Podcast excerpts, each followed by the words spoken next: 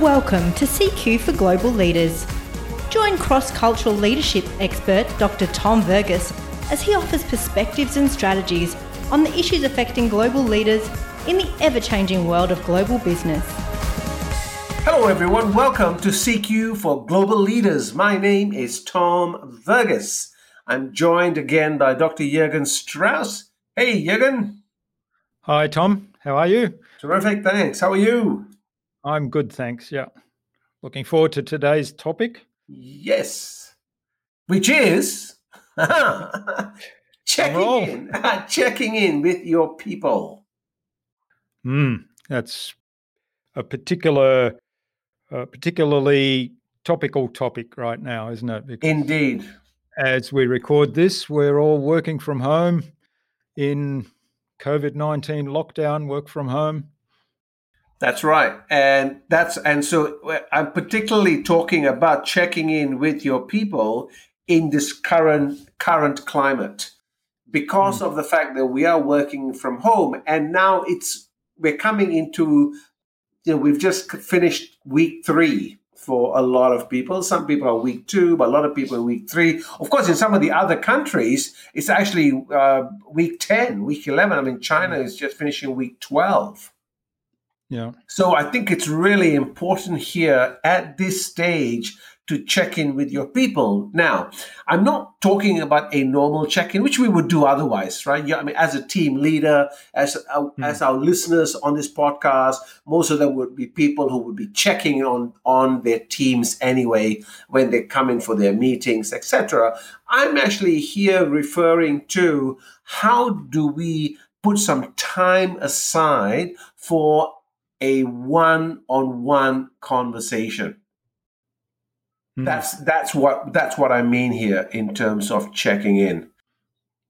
So that's that's more that's less transactional, but more around how you're dealing with the situation. What are the challenges?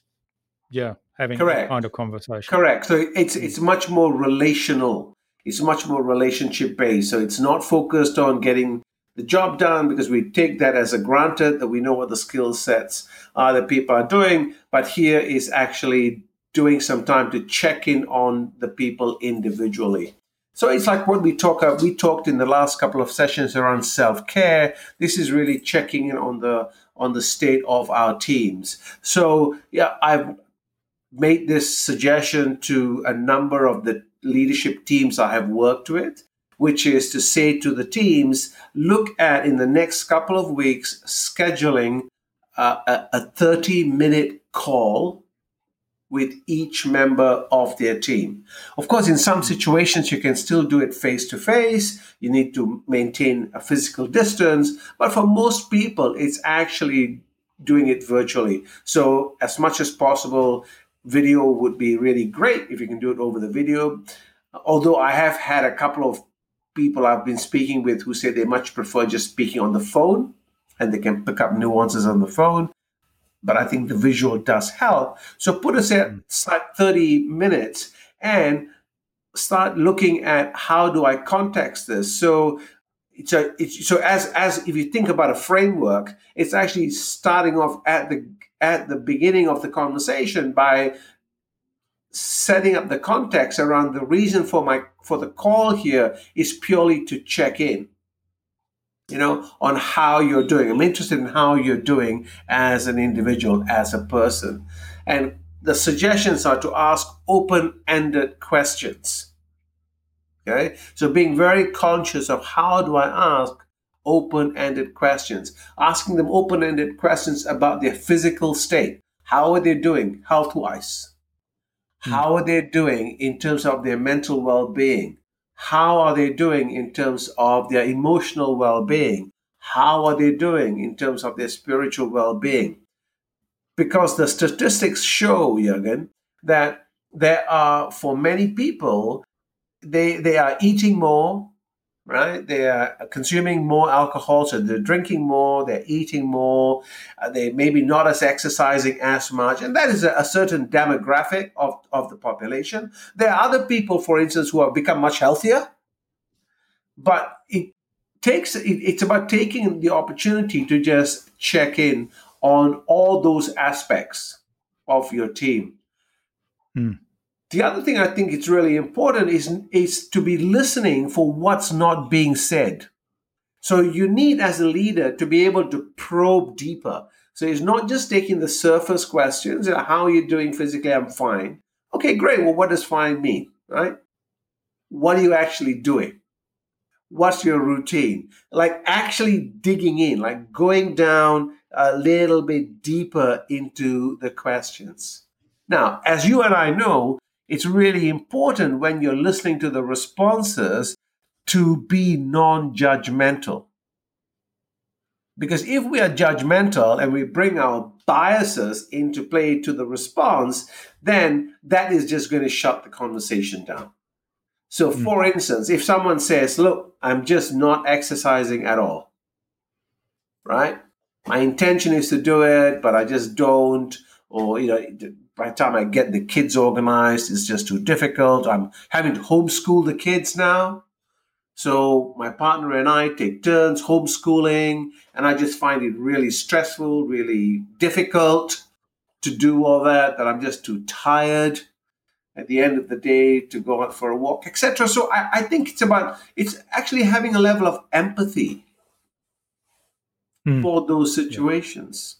I think that advice is is important regardless of whether it's a, a remote uh, working situation or in person. I of think course, would be judgment free and and sort of listening on that. I yep. know I um, I was having a conversation with one of my team members yesterday, and her husband works in uh, as a, a, hospital orderly in a ward that has just been converted. That floor that he's on has just been converted into a COVID ward.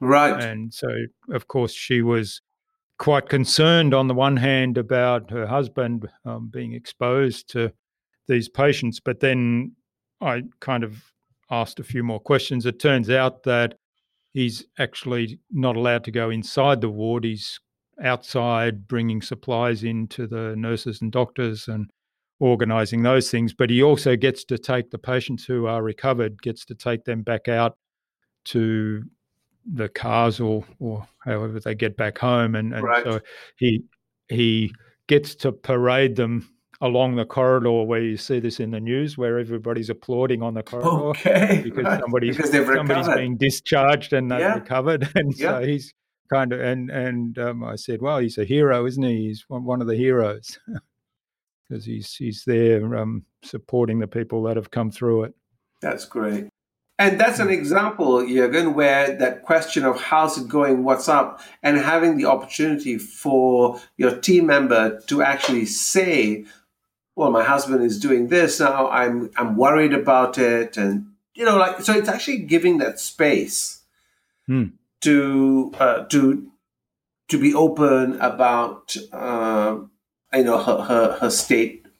You know, I mean, I, I'm kind of sure that there was a level of anxiety there so, mm. but the fact that you were interested, you were curious, you were open, makes her feel a lot better. And so that's exactly the point that we're trying to make here. It's actually it's it's we need to just check in with our people. There is no doubt to me that the mental state of individuals after a period of lockdown will be heightened as human beings, we are tribal. As human beings, we need community, and we are seeing that, right? We actually need people to mm. hang out yeah. with, to bounce ideas with, to because there is something that comes from sharing, laughing, etc. And so, even though we are all trying our best to social distance or do things virtually, that ability to have those what I call those incidental conversations know, the conversations you have over dinner, conversations you have on a walk. When we are in a virtual meeting, we tend not to do that. You know, we tend to kind of get on with it. We may have a short uh, conversation around that. But uh, so, again, as a leader, make it a point. Let's check in. Let's create some space in the calendar to do that. The other thing I think is a really good idea, and this comes from what we did at Easter with our family, you know, who was spread all over the place here in in Melbourne and Geelong. Um, we set up a virtual lunch, so everybody mm-hmm. had lunch and had their glass of wine, and we actually did the table properly at our place and set up and and we all got on Zoom and had a conversation around that and it worked incredibly well for the for being totally unstructured and you know nobody took control at all. Yeah. Um, and I thought this might be a bit of a disaster because normally on on uh, a conference call, video conference call with lots of people, you really need somebody to actually run run yes. the thing. Yeah. This was totally unstructured and not like that at all, but it worked really well. And I wonder if um, having you know group discussions are just saying that at a particular time on a particular day, whoever turns up in this kind of room, here's the link. Um, whoever turns up there can have a kind of you know bring bring your own coffee, bring your own tea, yep, yep. Uh, bring your own sweets, and we'll just have a conversation.